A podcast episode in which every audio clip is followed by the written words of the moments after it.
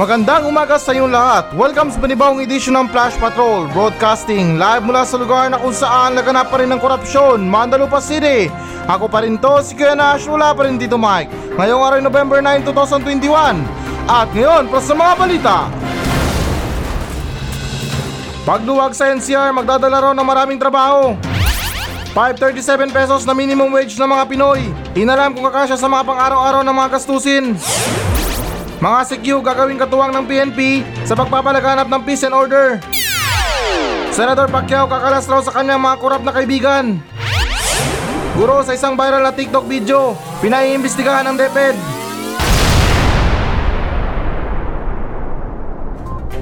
Pagluwag sa NCR, magdadala raw ng maraming trabaho. So, okay, ayon daw sa balita na to, na umaasa si Presidential Aspirant Bongbong Marcos na magbibigay ito ng maraming trabaho sa sambayan ng Pilipino ang kasulukuyang pagpapaluwag ng quarantine restriction sa Metro Manila. At batay na rin sa parehong balita, nasa ilalim daw kasi ng alert level 2 ang buong NCR. Abay, magandang balita to para sa ano, sa mga taong walang trabaho. Sa mga hindi interesado sa trabaho na hanggang ngayon batugan pa rin, walang balak na mag-apply ng trabaho, hindi naman kaya maghanap ng trabaho, ah, kung ako sa inyo, mag-vlogger na lang kayo. Tapos i-content nyo yung mga katamaran nyo. Hindi naman sa amin na masama kasi kahit pa sabihin natin na mayroong mga hiring or hindi naman kaya may mga kumpanya na naghahanap ng mga empleyado pero parang parehas din yun sa hiring. May mga ilang tao pa rin na tamad talaga kahit na nandyan na yung trabaho, tutuklawin na lang sila or hindi naman kaya sakyan na lang nila, ayaw na ayaw pa rin na magtrabaho. Pero guys, linawin ko ah, hindi naman sa nakikialam sa mga buhay nyo. Pero di nyo ba naisip yung sarap ng ano, na meron kang trabaho, tapos yung tipo na meron kang gustong bilhin tapos kaya mo siyang bilhin. Or what I mean na kaya mo siyang bilhin pero pinag-iipunan mo or napag-iipunan mo. Iba rin kasi yung sarap ng trabaho na meron tayo eh. At saka yung sarap ng buhay natin na kung meron tayong inaasahan. Kasi ganito ah, kung meron tayong mga trabaho, lahat ng mga gusto natin tulad ng sinabi ko ay nabibili natin or nakukuha natin. Especially sa mga ano, sa mga pang-araw-araw natin. Kung meron tayong bisyo sa sigarilyo, walang problema yan, meron tayong pambili. Hindi na tayo mambuburaot sa mga kaibigan natin na, Oy pre, may yosi ka dyan. O, di ba? Kaya ya naman, ultimo na sigarilyo, ibuburaot mo pa. Kasi ito ha, excuse lang talaga sa mga tao na ano ha, na meron silang inaasahan na pera galing sa abroad or hindi naman kaya galing sa mga magulang nila. Alam ko yung sarap ng buhay na ganyan. Kasi meron din mga kaibigan na ganyan dati. Na yung tipo na maghihintay na lang ng padala, tapos kapag pinadalan, magwawaldas agad, magiinom, magpapakasaya. Masaya yung ganun pero ano ba, imagine nyo na lang ha kung meron tayong trabaho. Doon natin marirealize yung ano, yung mga pinagpaguran natin. Yung ano ba, yung worth it yung pera na nahahawakan natin. Dahil, ano ba yung tawag doon? Yung sari, dugo at pawis natin yung pinundar natin doon. Isama pa natin yung puyat, yung pagod. Basta na parang ang hirap i-explain pero para sa akin na bilang isang ano, nagtatrabaho, masarap sa feeling kapag meron tayong trabaho tapos yung sinasahod natin ay nabibili natin yung mga gusto natin nang walang hadlang, walang sumbat kasi nga tayo ang nagtatrabaho.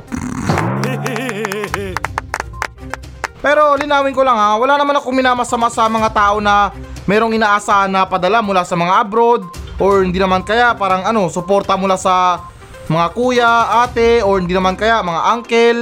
Ang ano ko lang, yung point ko lang dito ay iba pa rin yung ano na meron tayong sariling trabaho tapos yung sahod natin ay talagang worth it para sa atin. Kumaga masarap sa feeling na makita mo yung pinagpaguran mo. Pero anyways, na doon naman tayo sa topic or dito naman tayo sa topic, parang ano kasi, parang di naman yata permanente itong mga trabaho na ibibigay sa atin or mga trabaho magbubukas para sa atin. Kasi nabanggit dito, nasa ilalim na rin kasi ng alert level 2 ang buong NCR. Eh, paano na lang kung bumalik ulit sa dati? Okay lang sana kung binanggit dito na, oh, wala nang pandemya. Pwede na tayo manumbalik sa mga buhay natin dati. Sa mga gusto pa rin na maghanap ng trabaho ay meron pa rin mga bukas na trabaho para sa inyo. Kasi ito ha, kahit na medyo magulo yung explanation ko, bali yung nakikita ko lang kasi dito kaya marami nagbubukas na mga trabaho kasi nga malapit na ang December or hindi naman kaya ano. Yun na, December na, magpapasko na, mag New Year. Yung mga restaurant kailangan nila ng mga trabahante na yan. Sa mga mall, kailangan nila ng mga empleyado. Sa mga opisina nagbubukas na ulit yan, kailangan nila ulit ng mga trabahante. Pero yun lang dun talaga ang problema. Paano kung babalik na naman tayo sa ano, sa pinakamataas na alert level ng NCR? Eh di magtatanggalan na naman ulit ng mga empleyado. Parang ano lang ah, parang trial skin lang sa Mobile Legends. Pero anyways guys, na ito idagdag ko lang ha. Um, parang medyo kakaiba to sa kwento ko. Or what I mean sa topic natin. Ako, share ko lang to ha. Kasi itong trabaho ko ha, parang ano ba, parang kahit ano mangyari sa mundo, nandito pa rin ako eh. Umulan man yan, bumagyo, bumaha, or hindi naman kaya lumindol man yan ng malakas. Nandito pa rin ako nagsasalita sa radyo. Hindi naman sa ano ha, hindi naman sa nagyayabang na porket na kayo natanggal kayo sa trabaho dahil sa pandemya. Bale yung point ko lang dito na ano ba, na kahit anong mangyari ay nandito pa rin ako na nagtatrabaho. Eh yung iba nga, pag sinabi na oh baka walang pasok, yung mga ibang empleyado dyan masaya kasi wala silang pasok. Eh samantalang ako, yun na nga tulad ng sinabi ko na umulan man or bumagyo, may pasok pa rin ako. Pero anyways guys, na yun lang yung share ko sa inyo tungkol sa trabaho ko. At gusto ko lang ipaalala sa mga ano, sa mga naghahanap ng trabaho diyan ay maging mapanuri tayo sa mga papasukin nating trabaho. Dahil hindi porket na hiring yung isang ano, yung isang kumpanya ay papasukin na natin agad. Kasi hindi natin alam kung ano bang gagawin natin sa trabaho, di ba? Ang basta nakalagay lang doon, hiring sila. Pero nang dahil sa desperado tayo sa trabaho, ay lahat na lang siguro pinapasok natin. Hindi natin alam na yung pinasok pala natin ay pagiging hold upper. Kaninang umaga ka lang nag-apply, mamayang gabi magsimula ka na. Sunod naman tayo na balita. 537 pesos na minimum wage sa mga Pinoy. Inalam kung kakasya sa mga pang-araw-araw na gastusin. Okay, so ayon sa balita na to, na marami daw ngayon sa mga manggagawang Pilipino ang nangangamba. Ngayong hindi na raw nila alam kung kakasya pa ang kanilang natatanggap na minimum wage kada araw na 537 pesos sa mga gastusin pang araw-araw gayong patuloy sa pagtaas ang mga bilihin. At ilan na lamang sa mga nagsidagdagang presyo kamakailan ay ang produktong petrolyo at iba pang mga pangunahing kasangkapan sa pagluluto ng pagkain. Eh, buti pa nga yung iba, umaabot ng 537 pesos yung minimum wage or yung natatanggap na sahod kada araw. Eh, paano na lang yung mga manggagawang Pilipino na hanggang ngayon, tumatanggap pa rin ng sahod na 300 kada araw, 250, 150. May mga ganyan, lalot sa mga ano, sa mga security agency. May mga gwardiya pa rin na sumasahod ngayon ng ano, ng mga below minimum na sahod. Meron tag 10,000, meron tag 12,000. Partida sa mga gwardiya, 12 hours yung mga duty nun ha. Samantalang yung iba nakakatanggap na nga ng minimum wage ay nagrereklamo pa sa mga trabaho. Ako guys, hindi naman sa ano ha, hindi naman sa kinukonsinti yung mga sahod na mababa. Bagus yung mga ganyan na pagdaanan ko rin yan. Na anong gwardiya pa ako, sumasahod ako ng ano, ng 10,000, 12 oras yon. Pero ako tiniis ko eh kasi talagang no choice din ako dati eh. Kailangan ko ng trabaho. Tapos nagpapadala pa ako sa magulang ko nun ha. Alam ko na mahirap at saka hindi tama yung ganun. Pero ano ba, kung marunong tayo magtiis at saka magtipid sa pera, ay ano ba, makakaipon at makakaipon pa rin tayo kahit papano. Pero anyways, dun tayo sa problema talaga. Eto guys, sa pagkakaalam ko lang ha, or parang idea ko lang sa nangyayari. Kung bakit na itong mga petrolyo na to, itong mga pangunahing kasangkapan sa pagluluto ng pagkain, at saka sa mga bilihin natin sa araw-araw. Kung bakit na nagtaas ang lahat ng mga presyo nito. Ulitin ko ha, sa pagkakaalam ko lang talaga or idea ko lang, kung bakit na nagtaas ang mga presyo nito, ay nang dahil na rin siguro to sa gobyerno na tinasan nila yung mga buwis or yung tax. Kasi syempre naman, kung ikaw negosyante, tapos tinasan ng gobyerno yung buwis mo or yung binabayaran mong tax. Sabihin na natin na susunod ka sa kanila pero syempre babawi ka sa ano, sa mga produkto mo.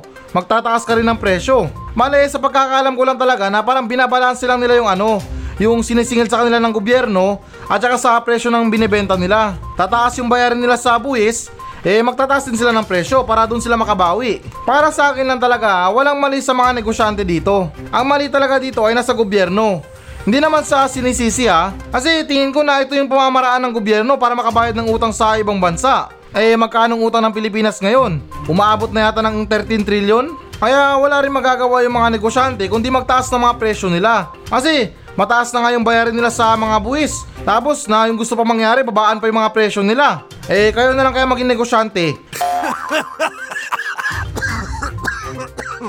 Pero anyways, ganun pa man, sa mga Pilipino pa rin na nakakatanggap ng 537 minimum wage sa araw-araw, ay kung ako sa inyo, magpasalamat na lang tayo sa kung anong meron tayo ngayon. Dahil kahit anong tumbling natin, kahit anong reklamo natin dyan, ay hirap tayo pakinggan ng gobyerno.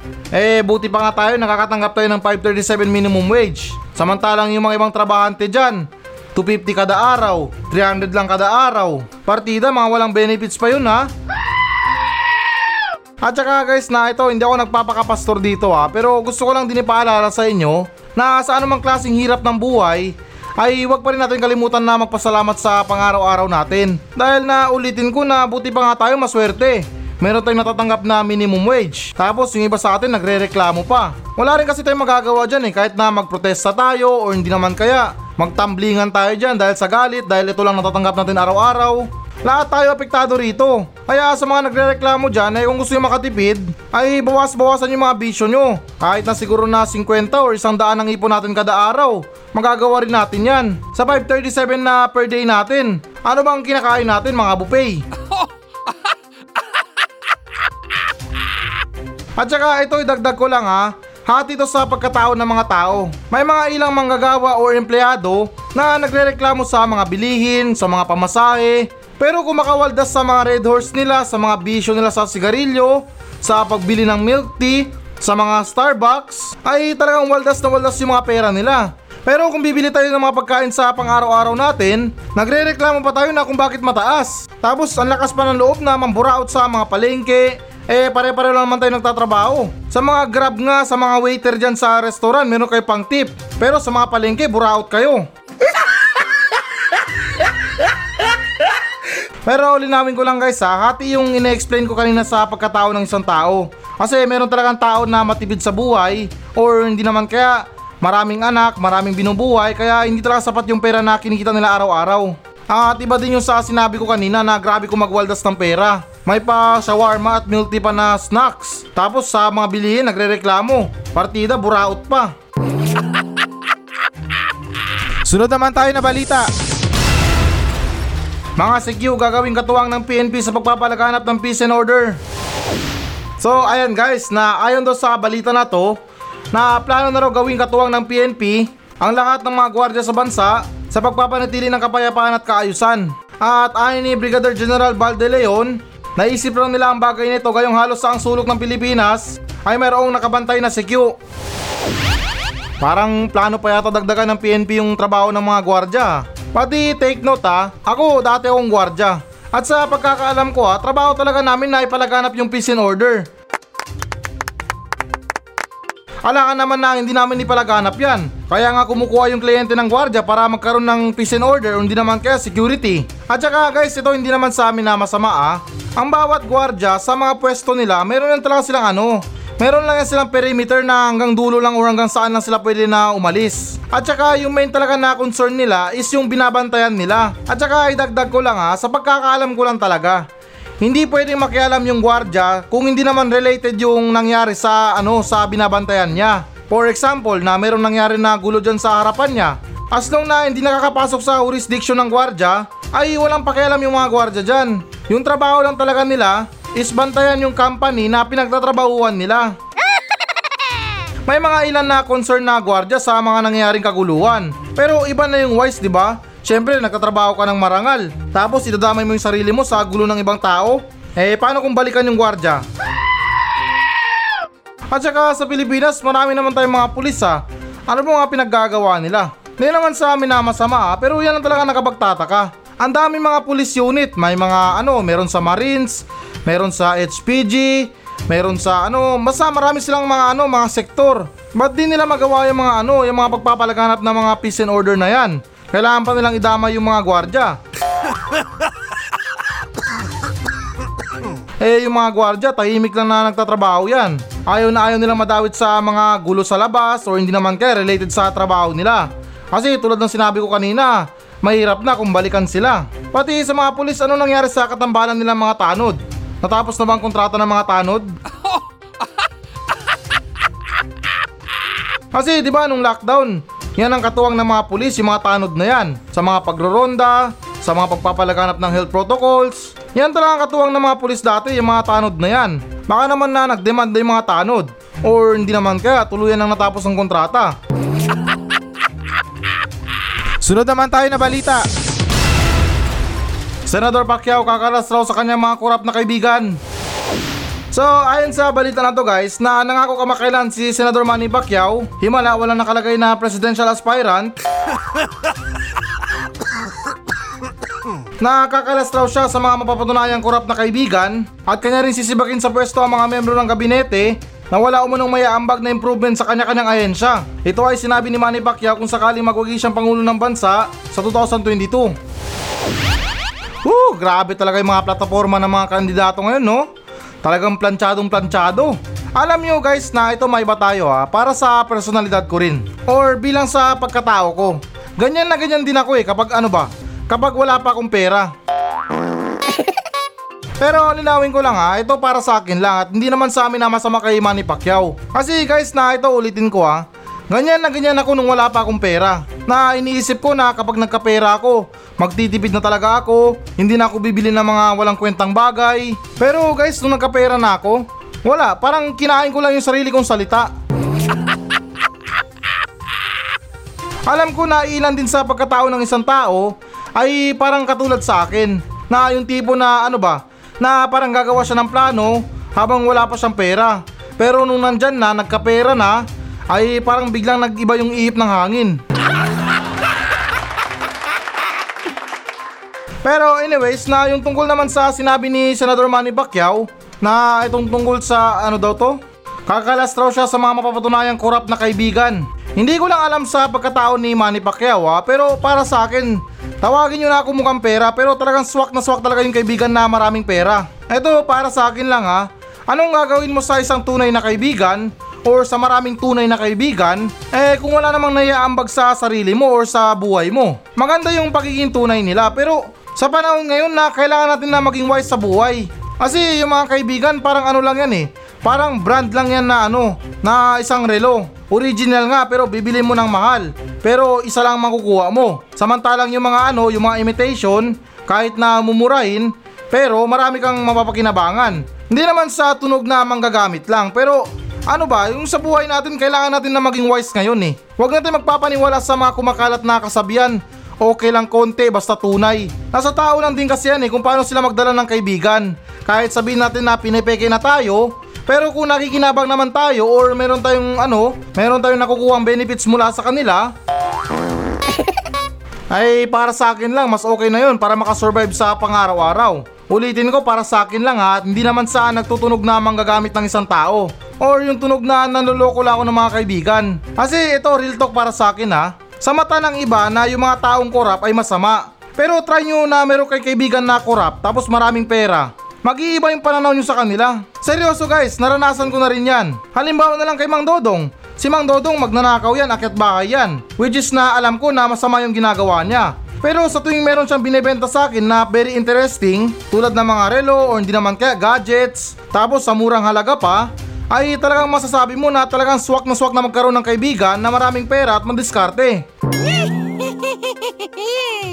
Marahil dyan siguro sa inyo na mayroong kakilala na mga Oh, di ba? Hindi naman sa amin na masama. Ano bang pakiramdam na meron tayong kaibigan na hold-upper? Di ba? Medyo masarap sa pakiramdam kapag meron silang nadali. Tapos binebenta sa'yo yung mga gamit mura. Pero guys na ito linawin ko lang ha, yung sa akin real talk lang. Alam ko naman na masama yung gawain na ganyan. Pero wag natin magpaka-plastic sa taong bayan. Nararamdaman ko na ganyan ang kalakaran sa loob ng gobyerno. Kung bakit na hindi basta-basta natitibag yung mga samahan nila. Kasi nga marami silang mga koneksyon. Kaya tawagin nyo na ako mukhang pera pero para sa akin talagang swak talaga yung kaibigan na maraming pera. Sunod naman tayo na balita. Guro sa isang viral na TikTok video, pinaiimbestigahan ng DepEd. So ayan guys, na ayon daw sa balita na to, na pinaiimbestigahan ngayon ng DepEd ang isang lalaking guro na nakita sa isang particular na nag-viral na TikTok video. At batay na rin sa parehong impormasyon, naging usap-usapan raw ang naturang TikTok video matapos itong magpaiwatig ng child abuse. Ah, okay. Ah, so nakita ko yung video ng isang TikTok na to or itong guro na to. Nung una para sa akin parang isang normal na video lang or hindi naman kaya normal lang na ginagawa ng isang tao. Pero hindi ko naman pala alam na bawal pala yun sa mga guro. Or what I mean na bawal pala gawin ng mga guro yun. At hindi ko rin alam pala na ano yun, na child abuse pala yung ganun. Pero ito guys, halinawin ko lang ha. Alam ko na mali yung ginawa niya para sa mata ng mga magulang at sa mata ng DepEd. Kasi yun na nga, patagal na patagal, marirealize mo rin na yung video na yun ay parang medyo malaswa. Pero ito guys ha, share ko lang or mag-throwback lang tayo. Sa mga batang 90s dyan, taas ang kamay. Ulitin ko, taas ang kamay kung naranasan nyo to. Naranasan nyo na ba na batuin kayo ng eraser? Naranasan nyo na ba na paluin kayo ng stick sa kamay? Naranasan nyo na ba na pingutin sa tenga? At naranasan nyo na ba na payain kayo sa ano, sa flag ceremony? Or yung ano ba yun, yung line bago magsimula yung klase? Tapos partida, special mention ka pa doon. Alam ko para sa mga batang 90s naranasan talaga yan. Yung tipo na pingutin tayo, paluin tayo ng stick sa kamay, ipaglinis tayo ng classroom ng buong maghapon, magkaroon tayo ng project na pang personal talaga para sa teacher, which is na parang bawal yan or hindi pwede yun. Pero ni minsan nagreklamo ba tayo? 'Di ba na instead na magreklamo tayo, yung sa atin nag-enjoy pa tayo. Alam ko na tunog kalokohan pero alam ko nararamdaman to ng mga batang 90s na grabe yung excitement at enjoyment nung nangyari sa atin nung nag-aaral pa tayo. Pero yung tungkol naman dito sa teacher na to, ulitin ko na alam ko naman na mali yung ginawa niya. Pero wala naman sigurong mali kung magpa-cute tayo sa student. Kasi yung nilalaman ng video sa TikTok na yun, na yung sinabi ng teacher kapag mayroon daw dumaan na student na cute or ano ba yun, gwapo man yun, ay ang gagawin daw ng teacher ay tamang pa-cute lang daw. Para sa akin, walang masama doon sa ginawa ng teacher. Eh lahat naman tayo pwedeng magpa-cute or hindi naman kaya magpagwapo. Ang masakit lang kasi doon ay para sa aming mga pangit. Kasi isipin nyo ha, paano na lang kung napalitan yung caption ng teacher? Na yung tipo na kapag dumaan yung pangit mo na estudyante, tapos yung gagawin ng guro tamang lisik lang ng mata. Oo, di ba? Unfair, pag gwapo, pa cute, pero kung pangit, lisik yung mata. Para sa akin, dun siya nagkamali eh. Sa pag-discriminate ng mga pangit na student. Yung binanggit niya lang kasi doon, cute or gwapo na student. Paano na lang kami mga pangit? Grabe naman yung teacher na yun. Okay lang sana kung sinabi niya, kapag dumaan yung student, tamang pa cute lang. Yun, ano pa, balance pa. Pero wala eh. Sa pagkakaalala ko, parang binanggit niya doon, cute or gwapo. Pero anyways guys, na ito lang yung masasabi ko sa guro na to. Ah, at sa mga ibang professional na tao dyan, na parati natin ilugar yung mga kalaswaan natin. Hindi porket guro tayo or professional tayo na tao, ay parang pwede natin gawin yung mga gusto natin gawin. Tandaan natin, professional tayo. Tayo dapat yung tinutularan ng mga ibang tao. Walang problema sa pagkatao ng isang tao, pero kung meron siyang kalukuhan sa sarili niya, ay sana naman lang na ilugar niya ito. Kaya good luck na lang sa guro na to. Siguro kung ipapatawag siya ng DepEd, subukan niyo na lang siguro magpa-cute kay Leonor Biones. Baka sakali makalusot. At siya nga pala guys, para sa mga maswerteng audience na napili na manalo ng 400 pesos, Huwag na huwag yung kalimutan na i-click yung link na na-send sa inyo. Dahil ang purpose nyon para i-set up yung mga date nyo or yung schedule nyo para sa darating na interview para sa inyo. Kaya muli na huwag nyong kalimutan na i-click at maglagay ng schedule para sa inyong interview. Kayo na bahala kung saan kayo pwede, kung saan kayo libre. Kayo na magse-set up ng schedule nyo doon. So okay guys, bago tayo mag-proceed sa audience mail natin, ay gusto ko lang ulitin yung announcement ko tungkol sa 400 pesos. Still searching pa rin kami para sa mga solid fans ng Flash Patrol para magbigay ng pahayag nila tungkol sa Flash Patrol. At saka sa mga naghihintay pa rin hanggang ngayon, ay gusto ko lang linawin na ibibigay lang yung 400 pesos sa inyo kapag tapos na kayo na interview ng aking boss. Kaya hintay-hintay lang sa susunod na interview. At special mention muli para sa mga natapos na sa interview na si Jonel, Jen and JB, DJ Mangkanorte and Joaquin Pintado. Sa mga tapos na at nabanggit ko, maraming maraming salamat sa inyo ha. Kahit na medyo inuuto nyo lang ako, pero maraming maraming salamat pa rin sa inyo.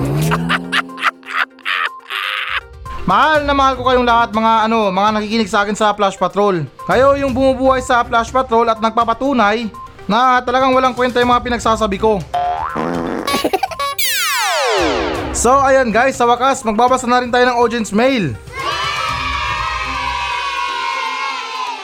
Mula pa rin sa mga nagmensahe sa atin sa Facebook page ng Flash Patrol. At muli na talagang nagpapasalamat ako sa mga audience natin na talagang nakasubaybay sa pakikinig sa atin sa Spotify.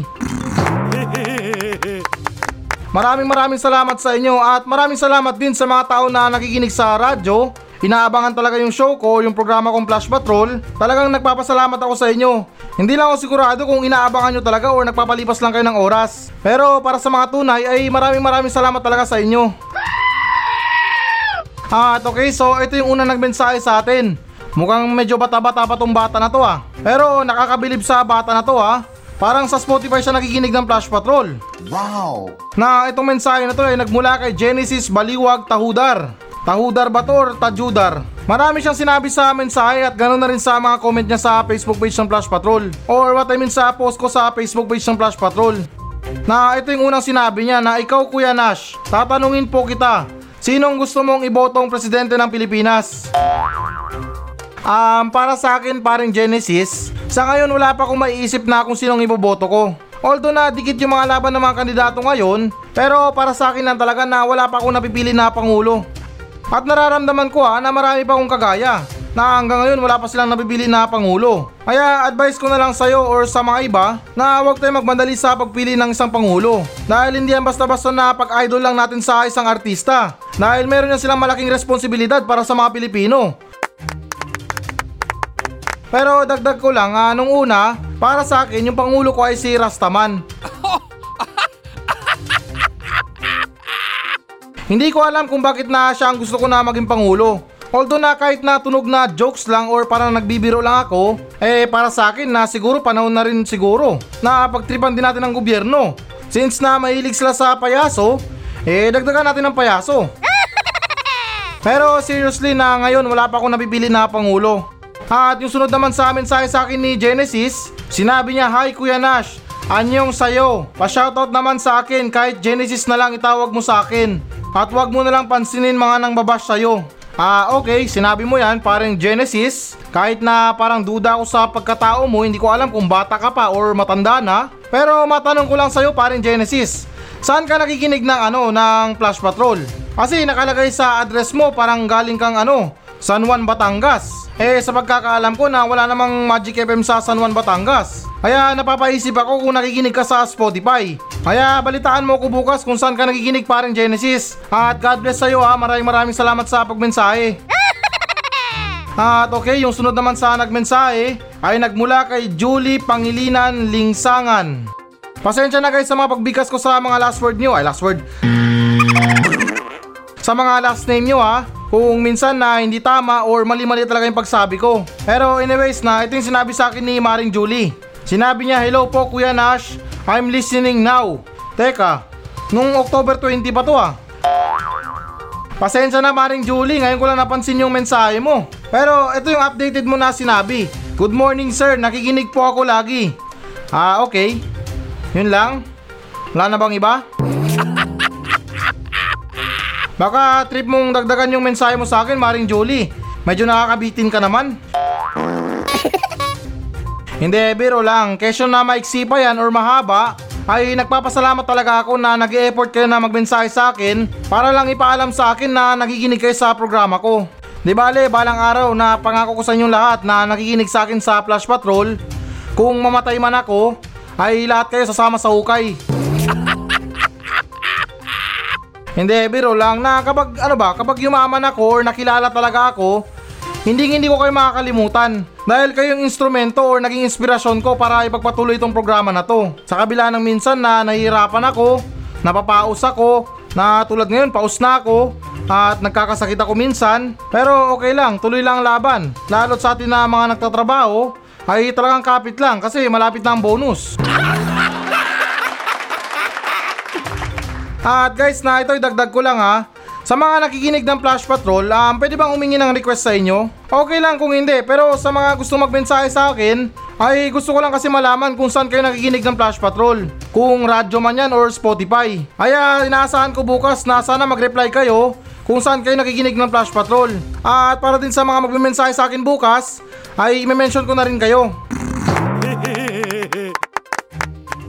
Lahat, sabihin nyo na kung paano kayo nakikinig ng Flash Patrol, nasa kubeta ba kayo o hindi naman kaya, nagdadrive, merong ginagawa, nagdidilig ng halaman, nagluluto, may kinukumpone sa loob ng bahay.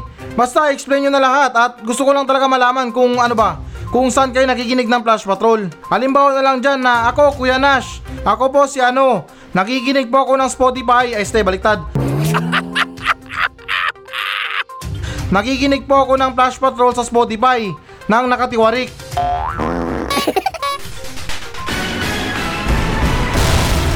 Hello guys, bago natin tapusin ang show na to, ay hinikayat ko lang yung mga audience na mag-message sa akin dito sa Mandalupa Station. Lahat ng mga question nyo, lahat ng mga comments, mga complain, or compliments man yan, ay susubukan kong tutugunan lahat yan dito sa aking show. Pumunta lang kayo sa Facebook page ng Flash Patrol at mag-iwan kayo ng message nyo doon kung ano bang gusto nyo iparating. Na kung may problema kayo sa mga buhay nyo, sa mga bahay nyo, kung meron kayong gustong palayasin, ay chance nyo na to na para sabihin sa akin. At ako na mismo ang magpapalaya sa kanila. At hindi lang nagtatapos doon. Pwede pwede ko rin kayong shoutout sa aking show. At ipinapangako ko na matutugunan ko talaga yan. Napaka-desperado ko na sa lahat. Kaya please lang, kung meron talaga kayong mga message, may mga saloobin kayo tungkol sa mga sinasabi ko, ay wag lang kayong mahiya. Kaya tandaan, FB page Flash Patrol. At please guys, pakipollow na rin. Kasi talagang desperado na sa buhay.